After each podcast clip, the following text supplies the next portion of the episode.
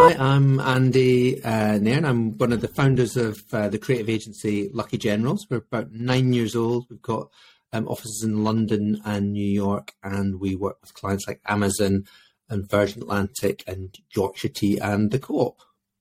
Thanks so much. Andy, welcome. Such an honour to have you on the podcast. Uh, you're a creative tour de force uh, and a, an amazing, amazing uh, head, co-founder of an amazing agency, um, and yeah, just also incredible author now. Uh, so congratulations on that. And I'm guessing a fan of baked beans um, uh, with the picture you. in your background. Yeah, uh, do you know what? That's by a very talented um, friend of mine who's a great food photographer called Patrice de Villiers. So she, uh, I think I, I think I, nicked that off her at some point. But she can make any food, including baked beans, look beautiful. So marvelous. Yeah, is, is, a potential future client then? Uh, do you know maybe this is like a sort of Derren Brown sort of uh, exercise? I'm trying to influence if the Heinz uh, marketeers are, are, are uh, watching. I'd love to yeah, get them to give me a call. okay, marvelous. Anyone from Heinz?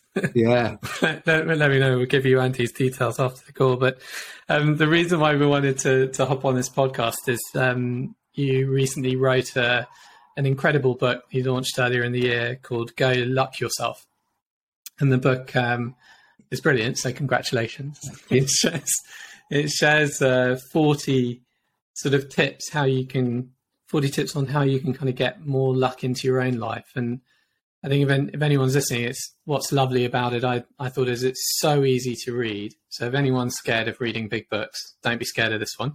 It's like the little 40 snippets are each kind of like five ten minutes long. So it's just, it was so easy to, to read in little chunk size amounts. And they're, they're all loads of marvelous stories. So yeah, congrats. But what made you come up with a book and sort of why now? What, what, what was the influence behind it? Do you know what? It was probably one of these um, ridiculous things that some of us did in you know lockdown. Right at the beginning of the lockdown, I, I had this foolish idea that I was going to have too much time on my hands. Can you imagine that? Because obviously we all turned out to be working like harder than ever, and it was all quite busy and hectic, wasn't it? But I, I sort of at the beginning of lockdown thought I'm going to have loads of time sitting around, which doesn't really, you know, sit well with me usually. So I like to be busy. And so I had this idea for a book, uh, and I sort of had this idea about writing about luck because I feel like I've been really lucky over the years, and then using the book to bring some luck to some other people. Um, because obviously I was very conscious, especially at the beginning of lockdown, that a lot of young people, a lot of um, uh, people with less money, you know, working class talent were having a really tough time of it. So I, I wrote a book about luck where all the royalties go to help an organisation called Commercial Break, uh, who help working class talent get into the industry. So that's that's why I wrote it and uh, and when I wrote it. That's amazing, and it, it's it's um it's so lovely. Also, the the royalty thing. Um, when I was reading it, you you you also the way that you promoted and everything has been done in quite a fun way. You said that you left copies of books in in different places all over the world. Um, and you, you even said that you left them in, in lucky places. Uh, well, I mean, hopefully those copies have been picked up by now, or they'll be very damp. Um, yeah. what were some of the lucky places you chose? But you know, this is a big part of it because I, I, figured that you know a lot of business books are really boring, aren't they? Including books yeah. about creativity and marketing. Right. I mean, they market themselves terribly, and I kind of think, well, that that's a great irony. Then we should you should practice what you preach. So if this book is supposed to be about creative thinking, let's market it really creatively. So we, yeah, we did all sorts of fun things like leaving it in places like the Black Cat Cafe in London or the Horseshoe Bar in Glasgow. Um, we sent a few copies to people with the surname uh, of Luck uh, in various parts of the world and who work in marketing. You know, there's a, about three or four of them, so we gave each one of them a book. Um, we I put ten pound notes in a couple of copies in Waterstones, and then filmed myself, um, you know, uh, putting the money in and putting it back on the on the bookshelf. And of course, all that stuff is what we tell our clients to do, which is like it just creates, you know, it costs you a tenner, yeah. but it get, it, that got loads of traction on social media. And that's one of the nicest yeah. things. This just happened the other week was um, that the book won a gold uh, award at the Creative Circle Awards. Um, you know, for creativity. And and I, I don't imagine there's many books that have done that yeah. before. And I, but that's what I wanted to set out to do. The book itself, if it is about creativity, should be creative in the way that we market it. That should be creative. So we did we did loads of really funny, stupid, silly stuff because although the you know the subject is serious to some degree, you know I think we should also have a bit of fun in our mm. lives as well. Yeah, and there was I was trying to catch because um, you said that you've made a you've inserted a mistake into the book. Yes. Um, has has the person won the mistake? Yeah, well, yet? you know that turned out to be the bane of my life, really. Uh, so I, I, basically the idea was I, I like the idea that you can learn from your mistakes, and that sometimes right. mistakes are be lucky. So I did a deliberate mistake in the book, and then in the last chapter of the book, I, I tell you, you know, that what I've done. I've put a mistake in here. If you if you can find it, um, I'll give you a couple of hundred quid um, reward. Um, and that the amount tied in with one of the other stories in the book. So it was all kind of neatly right. wrap, wrap, wrapped up. I thought that's quite clever. Um, unfortunately, of course, what happened then is that people start besieging me with suggestions of, of the mistake, some of which are, are not deliberate mistakes, like they're picking right. up my grammar, they're pointing out other things that I've done not intentionally, you know, and, and it was it was actually sort of uh, terrible for a couple of months because people were just um, picking faults with the book, and I say, no, that's not it. Thanks for the uh, thanks for the advice. Um, and eventually, um, uh, long story short, the the mistake was I just it was quite an obscure one. I sort of um, used uh, one. Um, uh, the, the wrong Roosevelt, you know, president in America. I, I referred to one uh, I think I referred to Ted Roosevelt when it was actually um, F.D. Roosevelt in one of the things. So it was right. quite it was quite hard to find, and no one actually got that. But somebody did spot an even more obscure mistake, which was not deliberate. But I kind of thought, well, it's it's such a good factual error that it, it was to do with a. Um, I'm going to get this the wrong way around. I think the Greek. He was either Greek or Roman, and that was my mistake. I still can't remember. Um, poet called Ovid, and somebody right. had this 2,000 year old, you know, man, managed to spot that after 2,000 years. So I thought, you can get a couple hundred quid for that, mate. Uh, I, I still get regular suggestions now of what all, the mistakes might be in the book. So your second printing is going to be the world's most perfect book. Yeah, sort of absolutely. Any grammatical errors will be it. Because I'd imagine there's a lot of copywriters who probably buy the book as well. Yeah, yeah, it's, it's um, and you you you started off um actually, you're you're a strategist, if I I'm yeah. if I remember rightly. So from the thank God I got that right. Uh, so that's reading the book, and uh, you you there was this brilliant suggestion. I think it's near the end of the book. You talked about. Um, how you can often find insights or you can often get creative ideas from from anywhere and and uh, I think a lot of people always have creative blocks and you shared this marvelous story and I think it was is it David Bowie? Um, oh, and, yeah. and he, he and song lyrics, or was it McCartney and song lyrics or something? Of course, I've been quite a lot of. I'm interested in lots of ways that musicians come up with song lyrics. So David Bowie yeah. used to um, get a newspaper and cut it up into little bits, and then throw the bits in the air and just see what the patterns were that were created. And and that might inspire you know just interesting ideas and juxtapositions like you know diamonds and dogs the word diamond and the word dogs and you might think of diamond dogs and that word doesn't you know that expression doesn't exist diamond dogs but it sounds like quite a cool thing that was one of his albums i think that he got from just yeah. words up together diamond dogs cool. um, or um, tom waits the blues musician he puts two radios on at the same time um, with different stations and then looks for unusual clashes and collisions between you know different genres or melodies or lyrics um, that sort of create something interesting new because that, that's sort of all that creativity is really isn't it? Like taking different yeah. things from elsewhere and bumping them together and create something new. Um, so yeah I, I, like you know I encourage people to deliberately get lots of different things in their lives and smash them together you know um, to create something new. You can either wait for that to happen by accident or like Bowie and Waits, you can sort of almost do it deliberately. Yeah, must. I think it must have been one of the Beatles. Is the story maybe? I think you did mention those ones in the book. There was also one I think with the Beatles where they look at the the lyrics. Or you you were saying that you are, you looked at the lyrics and you were trying was, to think of like positioning strategy. Yeah, it was Paul McCartney. So he um, he dreamt the tune to um, yesterday and um, he woke up with this amazing tune, and he was worried that he was going to forget the tune if he didn't have some lyrics. So he was desperately looking around for something to write um, the song about, and there was nothing there. He was on a tour bus, I think, and the only thing he saw was something having breakfast. So he started writing these terrible lyrics. I mean, they're the worst lyrics of all time. And he was like, um, um, "Scrambled eggs, oh my baby, how I love your legs, but not as much scrambled eggs. You know, really, really terrible, desperate lyrics. Um, but he, he kept the, that that kept the tune in his head, and and yeah. that remained the song for about six months. I think it was. He would sing this uh, scrambled egg song until I think John Lennon told him, if you don't um, if you don't stop playing that fucking scrambled egg song, where that, that's that's no more sort of thing. So. Um, he so then he went back to writing sort of proper lyrics. But I thought that was a good lesson in you know sometimes you just need to collide things like in that in this case a great tune and and some rubbish about eggs, smash them together and see where it takes you. Um, to get yourself started, you can always go back afterwards and edit and get to a better place.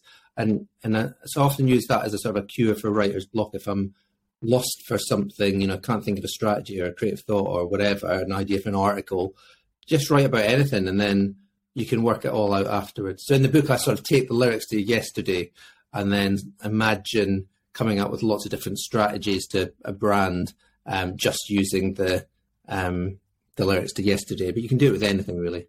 It, it was amazing when I was listening to it, and um, I mean, how long? Just out of interest, how long did it take you just for that little bit when you were thinking of strategic insights for writing that bit? Was that quite quick for you, or did was that something that would take a while. Because uh, you know the point of the exercise is not to really demand huge amounts of quality. It's about quantity right. and speed, right. you know, and, and what you can do. And I, I, tried to make a point of, I think yesterday was two and a half minutes long. So in two and a half minutes, you, you can probably come up with 20 different strategies. You know, a lot of them might be rubbish, but um, there'll be a couple of good ones in there. Um, you know, yeah, the first line of yesterday is, you know, yesterday's, that's um, heritage, isn't it? So there's a heritage strategy. You're off to the races already. You've got one in the very first word. You know, all my troubles seem so far away. Well, that's all about problem solution. Maybe there's like an irrational thing. Now it looks it looks if they're here to stay. Well, maybe where's here? That's like a provenance strategy. So you know, very quickly you can get into the groove of generating loads of different thoughts, and then just like Paul McCartney with the eggs, you can go back afterwards and say, well, that doesn't make any sense. That's rubbish. but you'll still you you at least you're working from twenty crap ideas then rather than a blank sheet of paper. So right, no, it's it's incredible. I, if if anyone uh, hasn't bought the book yet, you need to buy it immediately, even if just for that alone. Plus, obviously, you'll feel marvelous because you're going to be helping uh, more disadvantaged people get into the creative industry, which is which is mm. lovely. Is is that a the charity that you're supporting? Is that something that, that you started, or is that something something that you found? It's just some it's a group of people that we had worked with successfully before. I really like right. them. I like the people that run it. They've got very good.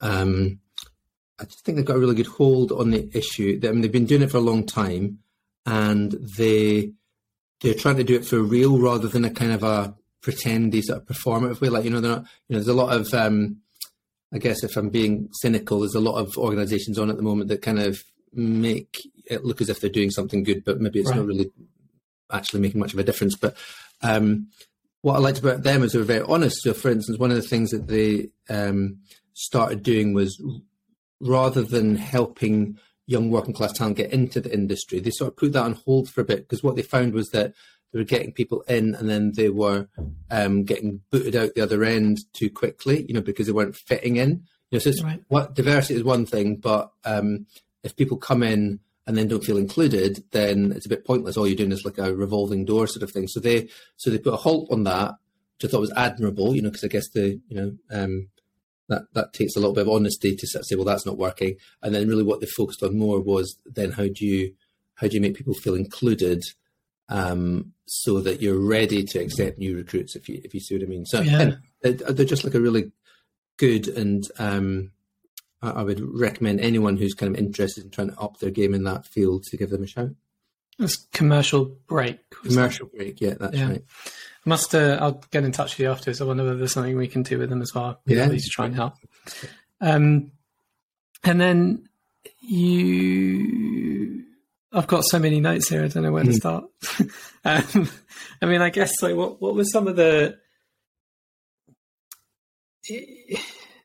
let's have a look. What was some of the? Um, I mean, I, I, remember there was another story that you told in the book that I I really enjoyed, which was Jeff Bezos. It looks like you do Amazon work for uh, for the agency as well, which is amazing. Congratulations. Um, did you get to meet Jeff, and and is that how you found out about these lucky boots that he has?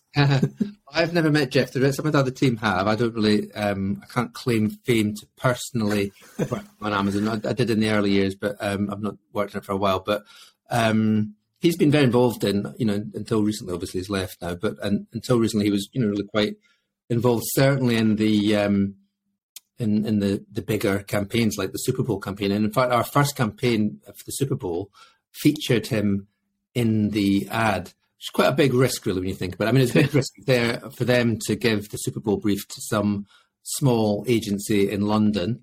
Um, and then it was probably a big risk for us to suggest putting the boss in the campaign and then to slightly take the piss out of the company as well. But they were great. The client were brilliant um, because they appreciated that, you know, really, especially on the Super Bowl when people want to be entertained, um, you don't want to come across as all boastful and corporate and say how wonderful, you know, the, the Alexa product is, even though it is. But, you know, nobody wants to hear that. You, they probably rather see you um, be a bit more self deprecating and take the piss out of yourselves and how ubiquitous you are, and maybe even take the piss out of um, the boss. Um, so that's what we did. We had, we had this great um, story where we imagined what would happen if Alexa lost her voice. Um, and of course, Jeff Bezos is walking around saying, "Hey, how is this even possible?" Um, and and um, his aides all assuring them that they were on it, but you know that they were going to s- make it work. But you could tell that they were really worried that they weren't going to be able to make it work. And we, we had all these celebrities filling in for. It. Anyway, the the point was it was kind of a it was a very interesting use of uh, of of the most expensive advertising real estate in the world. You know that that's fifteen million dollars a spot just just for the media time sort of thing, um, and to spend it on effectively showing your product not working and taking the piss out of the company is pretty. Um, uh, you know, brave, I guess, um, in in commercial terms for them, but it worked brilliantly. It was the American public voted it the best and their favourite um, Super Bowl ad um, out of all of them that year, which is the first time, it was the only time that a British company's ever um, achieved that honour. And since then, we've had a couple of second places and a third place. So that formula of just you know, being self-deprecating and acknowledging your flaws is actually often quite a really good way to sort of make people like you more than if you just say how brilliant you are. And I think that seems to be becoming more true today than it perhaps was in the past as well. I think it sort of also often helps show that you're a bit more genuine. Um, yeah. In a, in a way, because you know none of us are perfect. Out of interest, how on earth did you get the Amazon account? Like, how does that happen? How does a, a, London agency get a sort of a Super Bowl ad for an Amazon thing? Is that is that just a normal pitch thing, or did you phone them up and it was after a year, and we, um, you know, it was quite, it was very interesting this because we were only about a year old, so we were quite tiny. It was quite ridiculous, and and actually, Amazon weren't at that stage. I mean, they're now probably, if not the biggest advertiser in the world, in, in the top couple. Um, yeah. But back then, they didn't really spend any money on advertising, didn't necessarily, um, you know, uh, believe in it because, of course, the company had been so successful without it. Um, so anyway, we got a call and we couldn't believe it. Wow, Amazon, you know, because um, even back then they were pretty huge. Were coming in to see us, and we were a bit worried that we were um, too small um, because at that stage we were only about fifteen you know, people or something like that. And so yeah. we we we started going around the rest of our office block asking people, could you sit in our office just for a little while, just to make us look a bit bigger and fill the place up a bit because we've got all these empty desks. And I always remember we got some people from. Uh, I think a double glazing or window cleaning. That was a window cleaning. and could you just sit there? We'll pay you, you know, a, a little bit of money just to sit around for a couple. Of, yeah, thought great. Um, and they had all these um, jumpers on, you know, like fleeces saying, you know, ZXY Windows services, stuff like that. But but around our way, we kind of thought that's probably just like urban chic. You know, it probably just yeah. looks like you're being cool. you know, like thousands of pounds these jumpers. So so all these blokes sitting around who are window cleaners, and then when but when we got into the um the the meeting and we were thinking, all oh, right, great, we feel a bit big. They they were sort of a bit disappointed about. You know, I thought we I thought you'd be smaller, and and and they meant what they said was um, we were really look, we're really looking for a small team because we've obviously we're huge. We don't need numbers. We, we'd rather work with small groups of tightly committed people. And they have this rule called the pizza rule, the two pizza rule, that the Jeff Bezos thing. If you, um, yeah, so you need to build a team on two pizzas, and if the the team can't be fed on two pizzas, then um, you know, you have to split the team up and get a smaller team. So so we probably shot ourselves in the foot. So um, uh, we managed to get it anyway, despite our. So that just shows you should never try and cheat like that. Um, and we did tell them about it afterwards, and they thought it was quite funny that we'd been trying to be all big, but really what they wanted was small. So we got there. That is hilarious. I mean, because you, you started the agency in was it 2013, 2014? Yeah. yeah. No, so, it's, so it's really not that old when it when you come to think of it. You're coming up to your 10th anniversary. It's yeah. Exciting. Yeah, right? And yeah. how did you come up with the, the names? It's you. There's uh, three three of you, right? Who started yeah. this? There's three of us. Um, do you know what? That was pretty lucky as well. Like a lot of these things, and and again, so until about three days before launch, we had a completely different name. I won't go into it because it's a, it's a long story, but it, we we had registered the um, a, a, completely different name. I still get things from HMRC, you know, in connection with this previous. It's a pain in the neck, actually. Um, but um, uh, something happened, like a news story that then without being too cryptic, made that name um, inappropriate. I mean, actually, maybe I should say. So the, right. the, name was House on Fire. That's what we are going to call ourselves. Right. Um, and the, the logic being, we the three of us, we've worked together for years. Me, Helen, and Danny. We get on like a house on fire. We want to work with brands, you know, people that we get on with like a house on fire. Um, and hire people. You know, we, we just like having a good time. We think having fun in your working life is important, all that kind of stuff. Um, yeah. So we're perfect. That's great. House on fire and then there was a terrible house fire, which you know a number of children died in, and, and then we started thinking, yeah, that this is going to happen often enough for this to be a horrible yeah. thing to, to, be, you know, to be associated with. Every time you Google us, you're going to be met with these horrible images. So, um, so we parked that, but then we had a real panic for, you know, we had two days for launch and we didn't have a name now, and and it, it, was an old school band from Danny, uh, who he'd always uh, wanted to call a band uh, when he was a teenager, um, Lucky Generals, and I think his bandmates chose something else. So this is his chance to sort of call the band uh, Lucky Generals, and he did, and we we've never looked back. It's been one of the luckiest things happened to us. Really, the name's been great for us. Oh, that's amazing! And what what was the lucky coincidence that brought the three of you together? Uh, well, I had worked with Helen for a long, long time. I mean, I first worked with her like almost 30 years ago, and, and really for the last 20 years, I've worked with her nonstop. So, um, and then Danny, we we met um, 15 years ago. So all three of us, we just got on really well, like you know, like a house on fire. And I feel like that is lucky. In you know, a lot of people want to start up agencies, but don't meet the right people, or or the planets don't all align at the same time.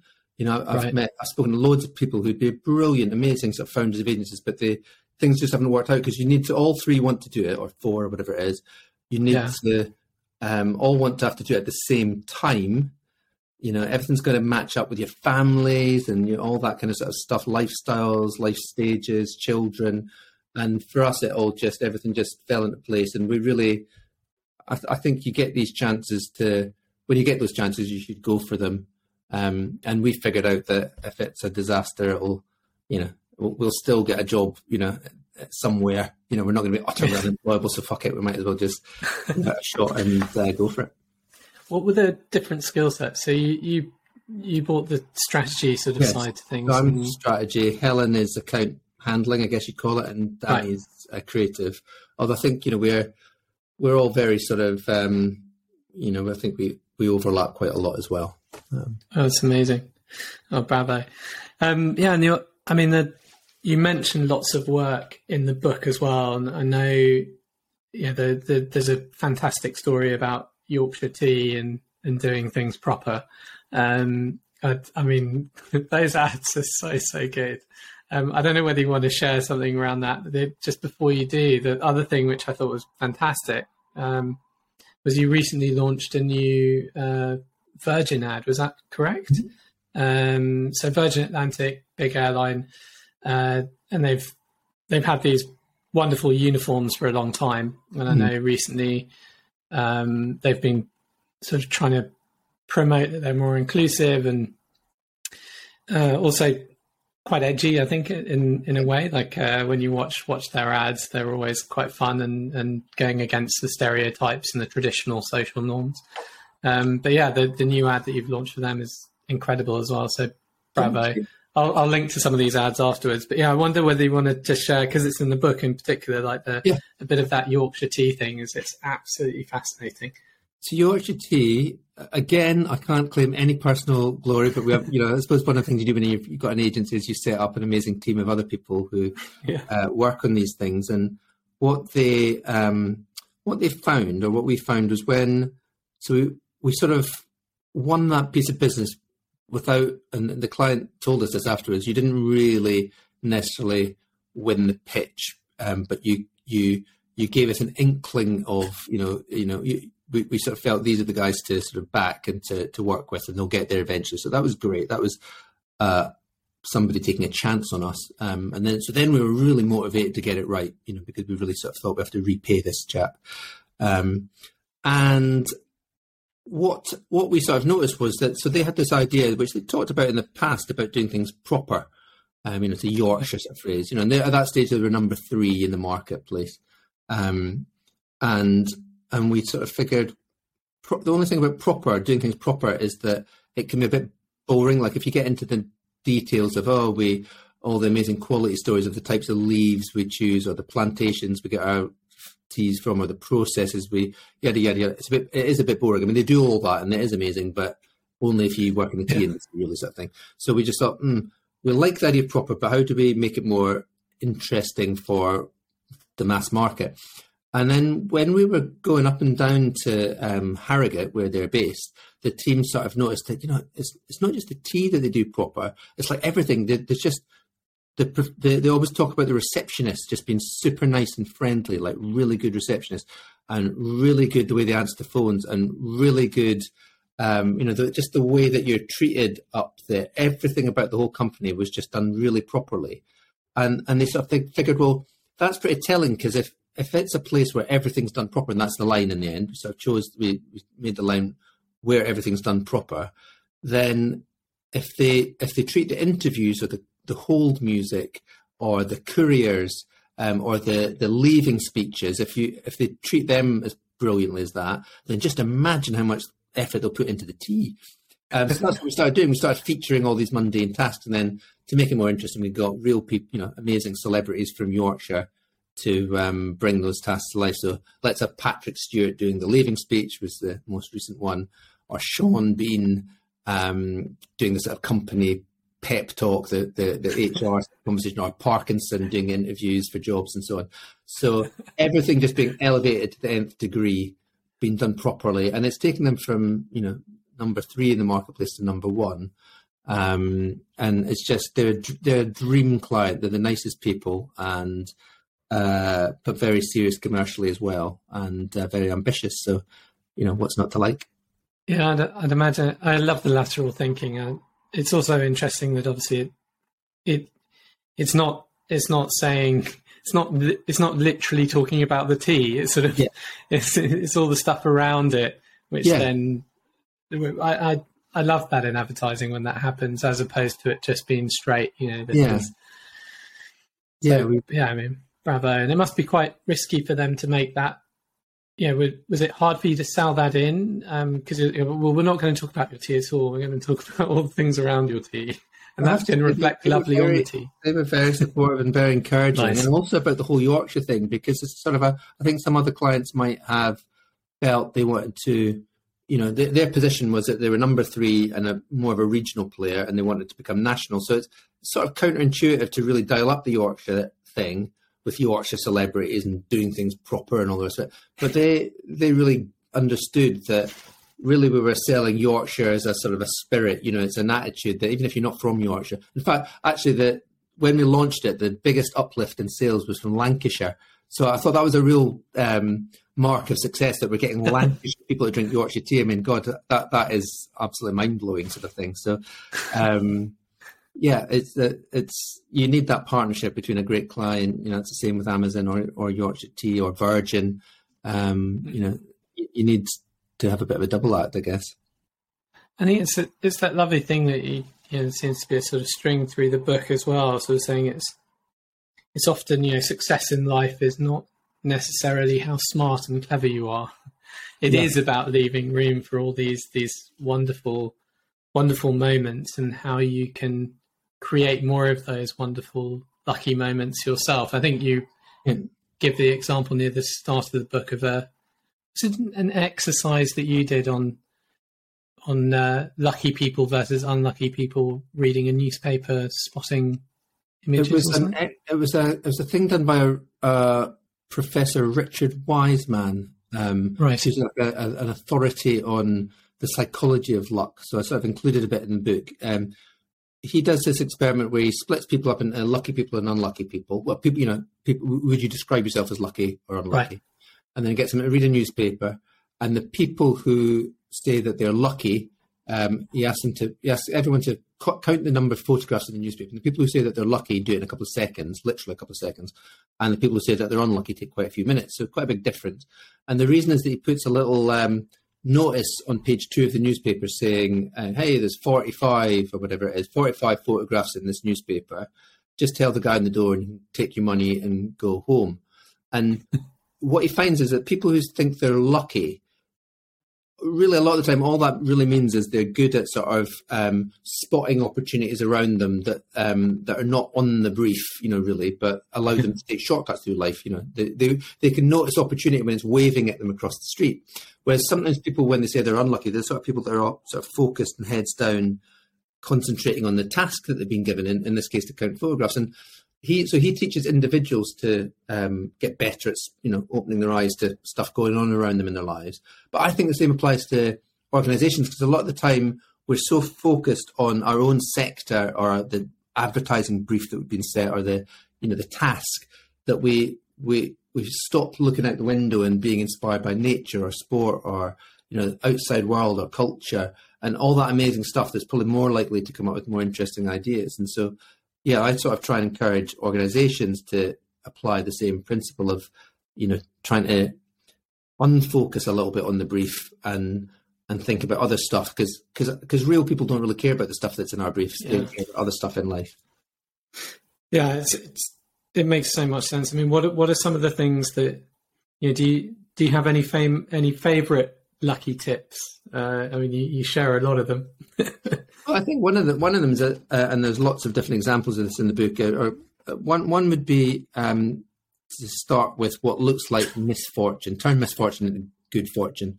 You know, a lot of the things when you get a brief are look like bad luck, and so we skip over them because we don't want to depress ourselves. We want to get to the good bit about what is the benefit of this product. Whereas actually, a lot of the time, if you take the worst thing about the brief and really, rather than run away from it, really try and embrace it and, and turn it on its head, then that can be really powerful. Like it might be a taboo, you know, people don't want to talk about this category. So rather, but rather than shy away from it, maybe you should run towards it and try and make something big out of it. Um, like I think Bodyform have done that really well with menstruation. But for, for decades, people used to just yeah shy away from that. It was a bit awkward, but they've literally made a song and dance about it, and you know, done an opera, you know, an ode to Viva la Vulva. You know, it's an amazing sort of uh, celebration of the taboo. Uh, or it could be, you know, sometimes a small budget can actually be a good thing because it can force you to uh, think more creatively. Or not having enough time, that can actually be the thing that concentrates your mind.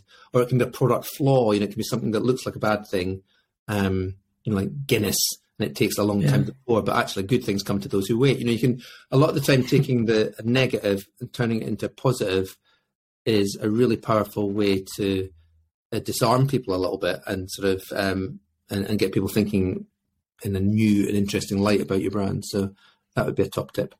What what was um what's your favorite the, the I mean I think you've done this quite a bit in your own career is is turn, turning turning sort of limits into or, or turning uh, turning yeah limits into into the the great insight. Like you have you have you had any personal experience of doing that with the brands that you've worked on? Sorry, I was losing my words there a bit. the very first thing we worked on was the thing um, for Paddy Power, the um, right.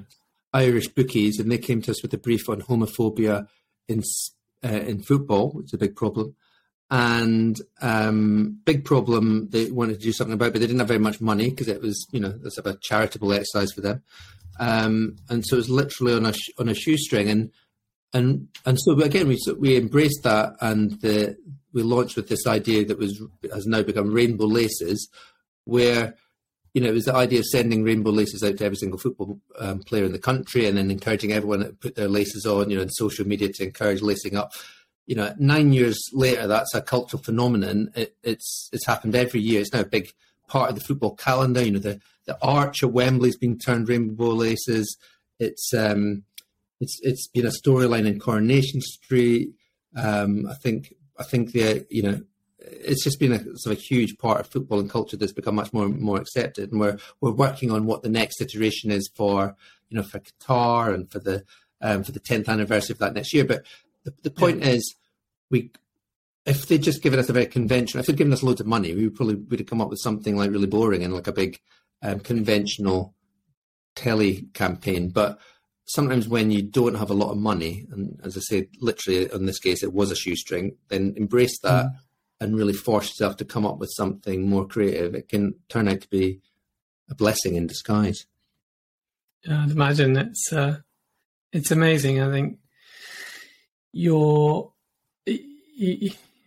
yeah, so so much of your work has been so incredible, and I'm I'm I'm looking forward to, to seeing what, what comes next. Is is there anything anything on the horizon? I mean, uh, I, it, it, there seems to be new things coming out all the time for the agency, so I'd imagine it's growing from strength to strength. Yeah, thank you. No, there's lot, lots coming up. We love working on people like the co-op, you know, because they're an amazing yep. organisation. It's all about you know helping the community. Um, I'm glad you mentioned that Virgin stuff. That's been a big sort of hit of this year. This uh, you know, going back into their DNA, this idea, you know, that they see the world differently, and that's the line mm. for Virgin Atlantic, because you know they have always done that since day one. They've been challenging the status quo, but also they allow you to see the world in a different light, you know, through travel and and so see the world differently was was what we launched in in the spring. But then I think what we always try and do with our work is put actions to the words. You know, we don't just right out some empty corporate philosophy. So in this case, um, we wanted um, we worked with them to loosen up the, the rules on uniforms so that people can, you know, just choose whatever their gender is or however they define themselves, they can wear whatever they want. Um, and and that we did a, a fashion runway on the runway um, and did a, a, very small scale little uh, social film last week. But it's, it's gone absolutely bananas. You know, it's got enormous numbers on social media because people appreciate that. Oh, that's proof that they really do see the world differently. They're not just talking a good game. Um, so also, Fashion really Week.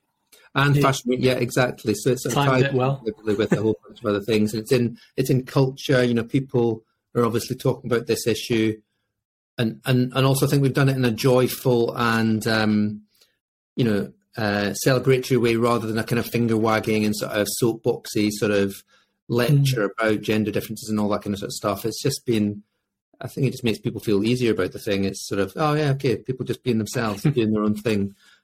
What's not to like about that? There's, there's definitely a power of positivity that seems yeah. to be a theme through all of the work that you do. Thank I think you. at the agency. I, I, yeah. I can't remember seeing much finger wagging. It's it's all kind of generally very positive. So yeah. Thank you for helping make the world a brighter, lighter place.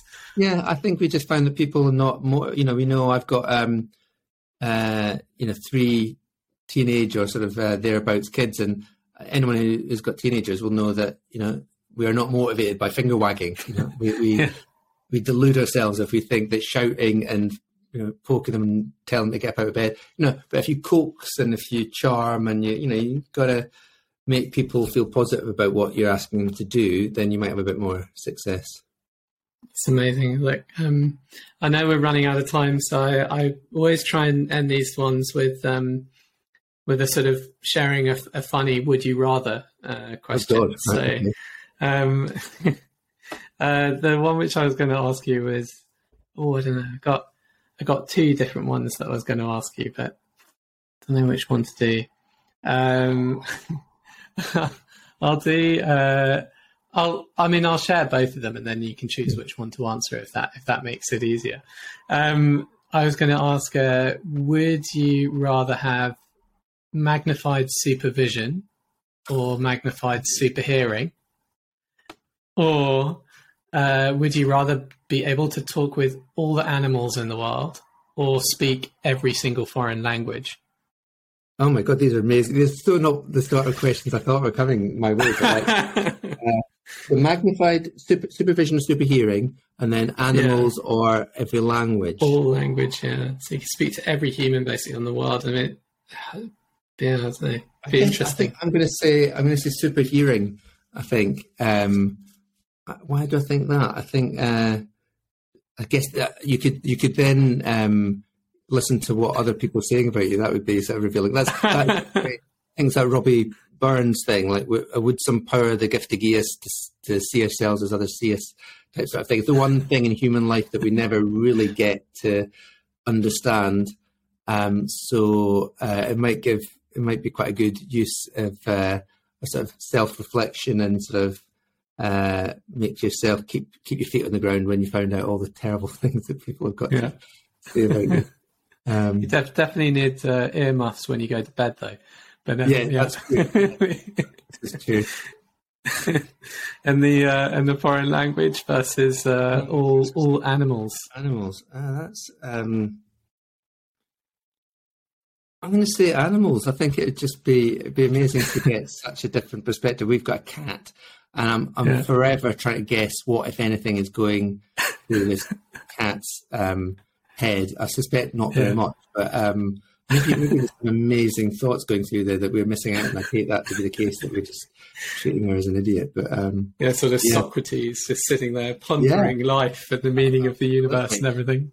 and you know, maybe I, I, think as we find out more about animals, you know, they apparently lots of them have got incredible forms of intelligence that we just don't know about yet. So maybe that what are those dolphins chatting about, and yeah, what are the birds saying to each other, and all the rest of it would be cool.